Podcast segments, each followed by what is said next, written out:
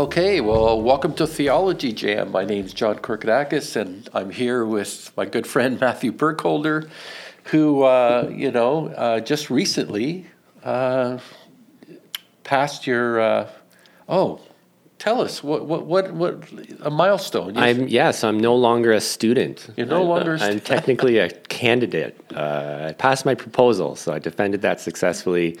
And so now I just need to write my dissertation, and then I'm done. So. Wonderful. Wow. Yeah. So that's a big weight off your shoulder to get to that point, isn't it? Yeah, it feels like it's a big, huge weight. So if you know anyone who's currently a PhD grad student and they're going through the thesis proposal stage or any of those comprehensive exam stages, you just make sure you say something nice to them or encourage them or something, because it's hard. It's very hard. I remember getting past that stage, and you're in a really good place. So congratulations to that. That's a big step. So because of the busyness, we've been a little behind in the things. So as we bring this latest Theology Jam to you, this is basically going to be a jam. We're just going to, whatever comes out of our minds and our thoughts, we don't have anything. We talked about a lot of topics, but it's just like, it's almost, we're feeling what the rest of the world is feeling. We're in this post-COVID thing, and I have no idea about anything anymore other than I believe in Jesus. Jesus rules, and he's still on the throne. But when it comes to all kinds of other things, culturally, socially, economically, it's like, where are we? What has COVID done to us? Yeah, we're sort of, we've experienced all these social kind of anxieties, family anxieties. The church looks different. It feels different. School, even our children, what they're experiencing in schools is still... it's like, we can say, even just saying post-COVID, we're still kind of in it a little bit too, right? Like, I know things have loosened up a little bit, but we're still facing a lot of challenges from this time. And so you talk about certainty, okay? Let's jam on that.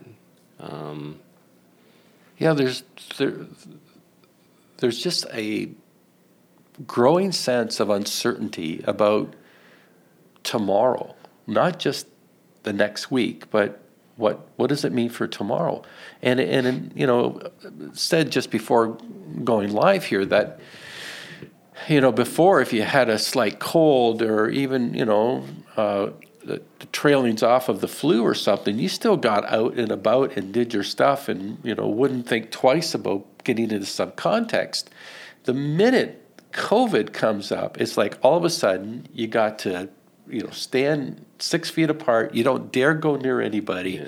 Yeah. Suddenly your whole social, we were laughing the other day as a staff because when we were having lunch, we all separate now. And one of the other staff members was saying, before COVID, when we were all in that room, we'd all sit on the two couches in the corner and all kind of huddled close together.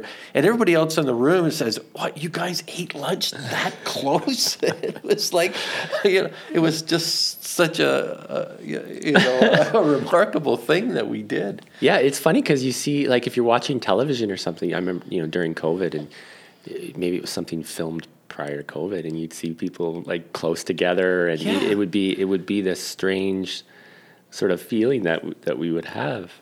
I know, like for us, like we've had different viruses and infections over the past 6 weeks in our house, and it's been it's just maybe there's going to be some changes. Obviously, I think maybe it is good for us to stay home when we're sick and we don't want to spread things around, right? Like maybe we do, if we aren't feeling well, we have a cough, we wear a mask when we're out and about. Like those things might might change. Okay. There's a show on Netflix right now, which I found really interesting because it's called The Year the No, The Year the Earth Changed, and has David Attenborough doing the commentary. And it talked about the lockdowns, and it talked about just how the animal kingdom started to revive or multiply, and all the things that changed environmentally when we were in lockdown. And one of the most fascinating parts of it is there, you know, it went to a small town in India. I can't remember the name of the town, but it had a photographer whose photograph went viral. And he talks, you know, they interview the guy, and he's talking about how people would come out of their house and say, we can see the mountains, we can see the mountains. And he goes, what are you talking about? He goes, go up on the roof. And he gets up on the roof of his house, and he can see the Himalayan mountains, which are 200 miles away. And before, they couldn't see it because of the smog. Mm. And because everybody's locked down, yeah. Right? And again, his photo went viral, and it was an indication of when we, you know, retreat from the busyness and the craziness and the smog and the pollution and all that kind of stuff, just what it did to the earth. So COVID hasn't just affected, you know, our personal lives. It's affected the entire planet, and it's affecting the church. And I think there's a reckoning coming, in the sense of what does this mean? You know, I know this is a podcast about theology and a podcast about the church, but there's ramifications post-COVID that I don't think we even have come close to recognizing. No, yeah, just absolutely. How far spread this pandemic has affected everything. You know, in the church world, you know, one of the big complaints in North America from pastors, what I'm reading, is we're experiencing, you know, lower than average attendance. People are just not coming back. But there's a heightened sense of fear just to be in public again, or to be in groups of people. Yeah. I'm not sure that's healthy in the long run, this sense of fear. There's this sense of apathy. Right? People just don't care. And it's hard to battle apathy. There's a lot of things, you know, there's a lot of battles I would get into. But when you're trying to deal with people who are apathetic, there's just no fight. There's no argument. Mm. They just don't care. You know, it's kind of like this election that we're going through right now. There's just a lot of apathy in that election. But and a sense of non-commitment. You know, it's really tough. The church is really struggling with volunteers right now, getting all the ministries to the place where they need to be in order to facilitate the ministries that we provide here at the church. And yet people's expectations is that the church should be open, fully open. Right. All the kids' ministries, all the youth ministries, all of that kind of stuff. But we're doing it with a fraction of the volunteers that we had before. Is there any sense, that the church as a kind of, as a church that runs kind of the machine, the programming sort of, is there a sense in which maybe that needs to look differently in the future? Like, is it, are we going to just be the same thing as before, where we just sort of render these services to people? Maybe that's too harsh of a... Oh, wow, I don't know, I'm just thinking off the top of my head. That's a great question. That's a great question. I think people have certain expectations about the church. And certainly, I think already as a church, we've changed in many ways. Certainly our expectations have changed dramatically. I value a Sunday morning much more than I did before. I hate to admit this as a pastor, but Sundays is very special to me now, because I realize that for the time that we weren't able to do it, and then to have it back again, and to have the people who are here, it is something that reminds you that we're not just going through the motions here. This is something that's meaningful. Yeah. And I've said it a couple of times at services. We treated churches transactional, not transformational. Right. Yeah, that's a good point. And right? I want the church to be more transformational in the future. But how do we do that? Yeah. And I think that whole transaction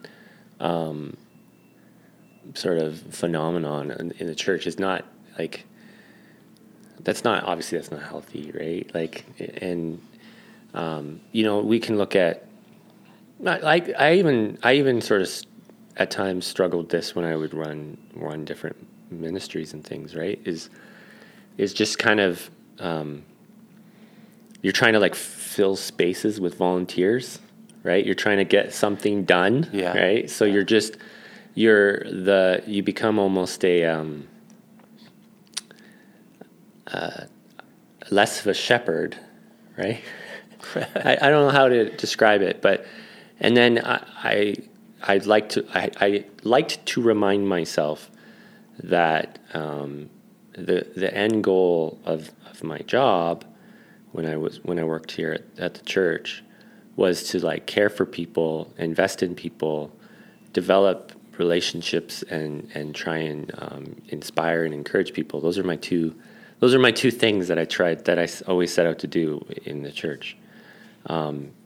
And that can get lost if I'm just trying to sort of fill job positions. Yeah. You know what I mean?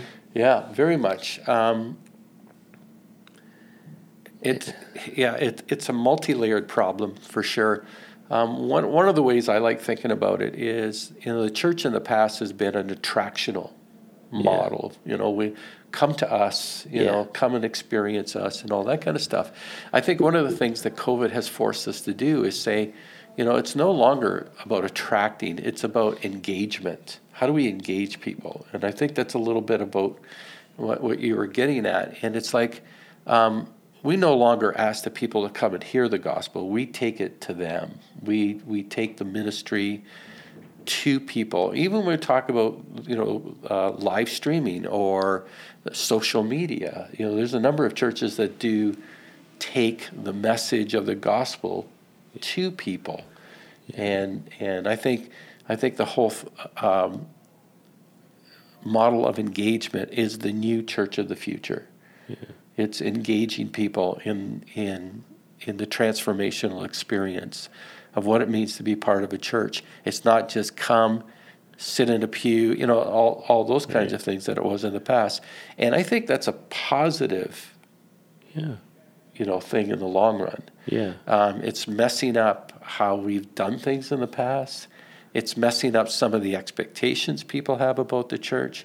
But I think in the long run, it's going to make the church a more vibrant, more engaging, and far more valuable experience to be a part of. Mm-hmm. Yeah. Yeah. And, you were talking about, the sort of the tiredness or this sort of apathetic approach, and I was always worried that people were going to come and participate, volunteer, be part of the ministry, just out of like a sense of like duty or obligation. Yeah. And I never wanted to exploit that in people, right? And so I would rather, if somebody didn't want to be on the worship team, I'd rather they just not be there, right? Yeah. Like I never wanted people to feel pressured to do something that they really their heart wasn't in, and maybe there is just a large group of people that now that they've sort of they were removed from the church, evaluated their sort of role in church, and maybe they realized, maybe I was just going through the motions. Maybe my heart wasn't in it. Yeah. And so maybe those people just are deciding not to come back. And I don't know. It's like that balance of sometimes you got to do things out of a sense of service that you maybe don't want to do or don't like to do. But maybe this smaller sort of base of people that are serving and running the ministries. I don't know. It's this, again, like I said, I just, if you don't want to do something, then I don't know if I'd want you to be just doing something you don't want to do. Like, you want to have a sense of purpose, of calling, of making people feel like their involvement is meaningful because they're the one involved. Yeah. Right. Yeah. Not that they're sort of this person filling a space because they need to get something done, but like they themselves are the end. Yeah. Right? Like, we're not using people. They're not the means to do the programming. They are the end goal is like their development and growth and transformation and maturity and discipleship. Right. And I don't know. That's, and service is a two-dimensional blessing, right? It's, we often think about it one-dimensional. You're serving somebody else, and you're blessing them with your service. But the fact of the matter is, if you're not being blessed by it either, then you're going through the motion. It is obligation, and all of that kind of thing. And that's really a place where we have been. There is a leadership principle called the grenade principle. Maybe that's my terminology for it, but sometimes you just have to blow something up. Yeah. And start from scratch and reevaluate and sort of blow it up, and it causes people to be shaken up to the point where, were we doing this just out of obligation or responsibility? And that's what COVID was. COVID was a grenade to a lot of things. And I think a lot of people stood back and realized, I've been running this race. I don't know if it's been worth running to the degree that I've been running it in the past. And I think you're right. You said earlier that for some people, they just reevaluated their time at the church and said, I wasn't getting out of this what I thought I should or could, and now not having it in part of my life is not something I've missed. It's not something I've yearned for. It's not something that I felt this emptiness or vacuum. And that breaks my heart. It really does break my heart. I would have loved people to be clamoring to the doors the minute it opened because they felt so parched by the lack of oxygen that they were receiving, because our faith should be like oxygen. And when it's being constricted in any way, shape, or form, we feel like we're dying. Yeah. It's funny because I had a friend who's a pastor on Facebook. He posted a GIF, and it is pronounced GIF, not GIF. Okay. And that will be my dying breath. Dying breath. It is GIF. Okay. Anyways, he posted this GIF of when the church doors open, and it was people running into this building, and everyone's cheering in the pew. The seats were full in this theater thing, and I think there was a sense at the start that maybe what it was going to be like. Yeah. Yeah. But instead, it's been sort of, we open the door, and it's sort of been this slow trickle back of people. And I've missed a lot of church the past month. I've had kids with fevers. I've had lung infections. I'm going to stay home, but there's a lot of people that are just, like you said, they've evaluated it. They've seen that maybe it was not for them, and they're not coming back. Yeah. And I think, I spend a lot of time listening to ex-Christians on YouTube. Yeah. And I listen to a lot of people who were very sincere in their faith, who have gone through this process and sort of left the faith or sort of had those deconversion experiences. And at the very base of it, although it oftentimes will break my heart or make me sad, and of course all of their stories are different, and that's something I think we need to really learn, is that people leave the church for different reasons, and people leave Christianity for different reasons, and we can't always just put people in a box. But I always try to give people the dignity of at least respecting their honesty about something. Yeah. And if somebody is, like, if the church like, you know, well, we watched the live stream on Sunday because we were home. My daughters were sick. And we didn't have as, like, I was thinking about at the start of it, we had a lot of people engaging on the live stream. Yeah. Right. It was huge. And now that number has gone down. And it's like, what's happening? You know, where did those live streamers go? I don't know.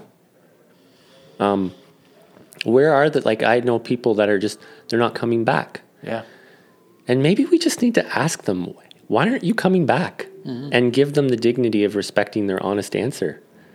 And if they're like, I don't, you know, I think that can be part of the process of living in the post-COVID world, is just asking people, letting them give an honest answer, and giving them the space to sort of, you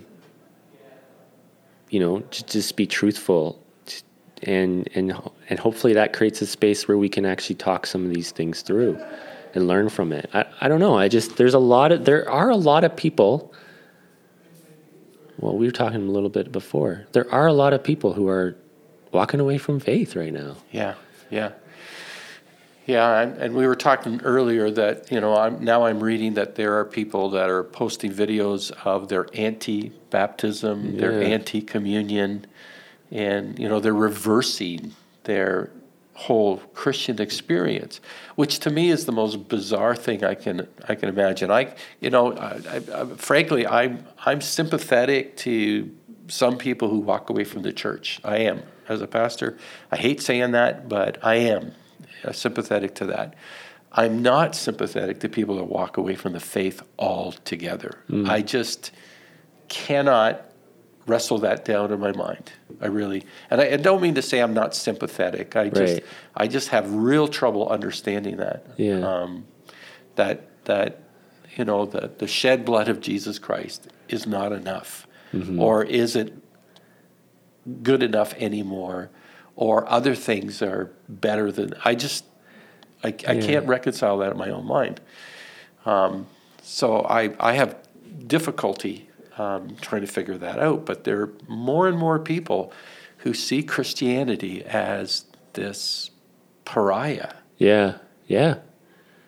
And that's heartbreaking. Yeah. Really is heartbreaking.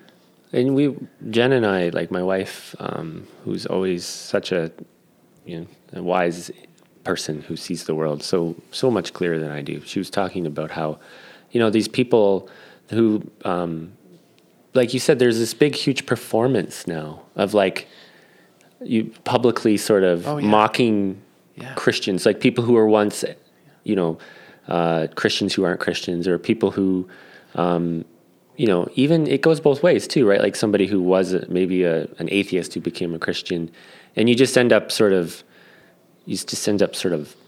lobbing grenades at them, right? Like mocking them, or, and it's just sort of like, well, why can't we just, you know, if you're going to leave Christianity, and okay, we can talk about that. Maybe you have your reasons for that, and that's, maybe we can listen and maybe we can learn from that. Maybe we can grow from that. I don't know. But do you have to mock the people that you once were? Yeah. Like if some people leave it's funny. Some people leave the church because they see it as this judgmental force in the world, and then turn around and make fun of Christians. Yeah. It's like, that doesn't.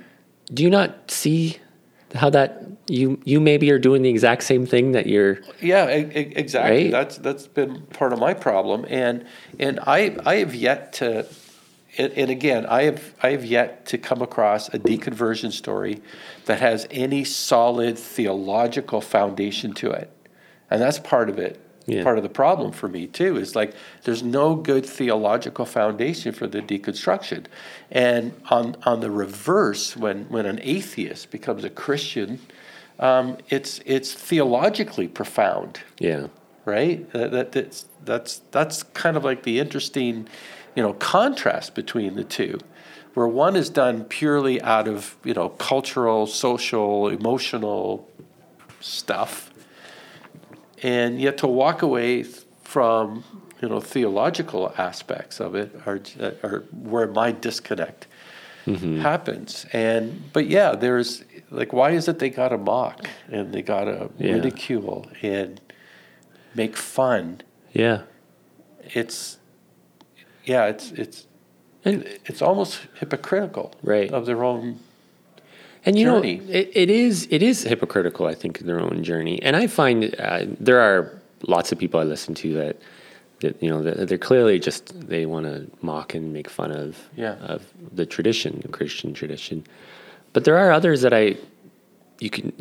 like I said, I try to give people the dignity of letting people be honest with themselves, and I think, you know, just as we look at people who maybe weren't Christians. Who are no longer Christians, who are maybe mocking the church. Something COVID has exposed is there are a lot of loudmouth pastors. Yes. Oh, yeah. Who are interested in mocking and mocking society. Yeah. Right. And ignoring people's, you know, the process of why they maybe believe something, or. Right, trying to expect everyone in the world to live like Christians or the church, right? And so we've seen that. That's something that's like post-COVID is like first of all, who are these guys? Yeah, and they're usually guys. Yeah, I don't know a lot of female pastors who are loudmouths like that. It's just the way it is. But like, who are these people? Yeah. And they seem to have come out of the woodwork. It's like a switch went off in there in the brain. And so, just as mocking, making fun of, insulting people, shaming people, right? That's another one, right? Like, shaming people into staying in the faith, or shaming people who remain in the faith, right? Like from the other side. Well, one pastor said, if you voted a particular party, you're not even welcome to this church, right? And stuff like that. Like, where in the world? How is that even remotely biblical? Yeah, I mean, we have an election happening, and we're in a building where there's an election happening. Here. Yeah, where our building is being used by the elections, and Oh, yeah. And we talked a little bit about the church being sort of becoming this, losing its sort of calling and mission and becoming more of a political embodiment. But there's a lot to say. And so if somebody doesn't want to be a part of the church, because that has been their experience, where all of a sudden the pastor of their church starts spouting off that kind of stuff, and people in the congregation are maybe, you know, mocking you because you showed up to church in a mask, because I know people have been having that experience. Like, there are reasons why people maybe aren't coming back to church, and it doesn't do us any good to just pretend like people's reasons aren't sincere to them, right? Oh yeah. I don't know. That's where I'm at. So yeah, I know. I understand that. And you know, we're in a place where the church will always survive. The church will always, you know, Jesus said he will build his church. But we do a pretty good job at trying to you know, make it harder for Jesus to do that at times, but you know, I think once I guess I want to close with this. I know I'm stumbling a bit here, but what has become incredibly evident post-COVID is that the church has not done a good job discipling people, growing them deeper in their faith, because we've seen so much reaction that's political, that's not, you know, Christ-like, all kinds of things. You know, we had a CCNL prayer breakfast, I think it's a week and a half, 2 weeks ago now, and the pastor was from Kenya, and that was the first thing out of his mouth, is that we need to disciple people. We need to grow them in their faith. And I was really encouraged. Like, it was a beautiful message. If you haven't heard it, I think it's on the CCNL website here in London. And you can listen to that message. It was absolutely powerful. And he hit the nail on the head, right? Mm-hmm. And if there's one thing moving forward is that the positive thing is that, you know, the kind of like everything's been shaken. And what's going to remain is the church. Mm-hmm.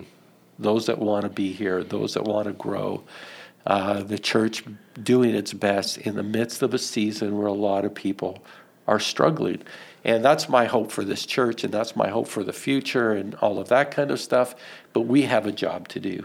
And, you know, I just want to close this off with, you know, no matter what, we want to be a church of deep discipleship and growing people in their faith, and being more about transformation and not just transaction. Yeah, well, great. Thanks for listening to Theology Jam. I'll put the link to that thing in the description in the podcast episode. If you have any questions for us, you can let us know. Send us an email at theologyjam@gmail.com. And it's good to be back doing this with you, John. And we'll be have you back. Yeah. We'll be back on the regular posting, hopefully, moving forward. Great. Thank you, everyone, for listening. And talk soon.